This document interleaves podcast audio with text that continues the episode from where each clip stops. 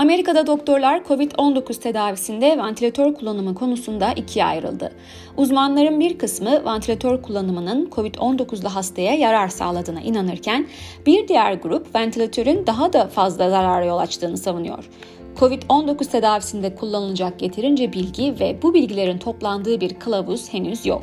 Yoğun bakım doktorları hastalara uyguladıkları tedavileri genel hekimlik bilgilerine ve solunum yolları hastalıkları tedavisinde geçmiş deneyimlerine dayandırıyor. Bu yüzden gittiğiniz hastaneye göre aldığınız tedavi değişiyor. Örneğin doktorlar COVID-19'un akciğerlerde nasıl bir zarara yol açtığı konusunda hemfikir değil. Bir kısım doktor, virüsün akciğerlerde hava baloncuklarından kaynaklanan şişkinlik ve akut solunum hastalığı sendromuna yol açtığını savunuyor. Bu teşhise katılmayan doktorlar ise virüsün akciğerlerde yaptığı etkinin klasik akut solunum hastalığı sendromundan farklı olduğunu, hastaların akciğerlerinde sertleşme değil aksine esneme teşhis ettiklerini söylüyor. Bu, bu iki görüş arasındaki fark önemli.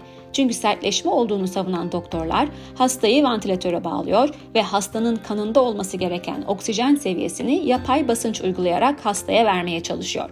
Ancak akciğerlerinde sertleşme değil esneklik görülen hastalar yani kandaki oksijen seviyeleri düştüğü halde kendi başlarına nefes alıp verebilen hastalar için ventilatör tedavisi tehlikeli sonuçlar doğurabiliyor. Çünkü ventilatörün uyguladığı basınç esnek akciğerlerde ölümcül etki yapıyor. Covid-19 ile mücadelede önleyici yöntemler kadar iyileştirici yöntemler üzerinde de çalışma yapılması hayati önlem taşıyor.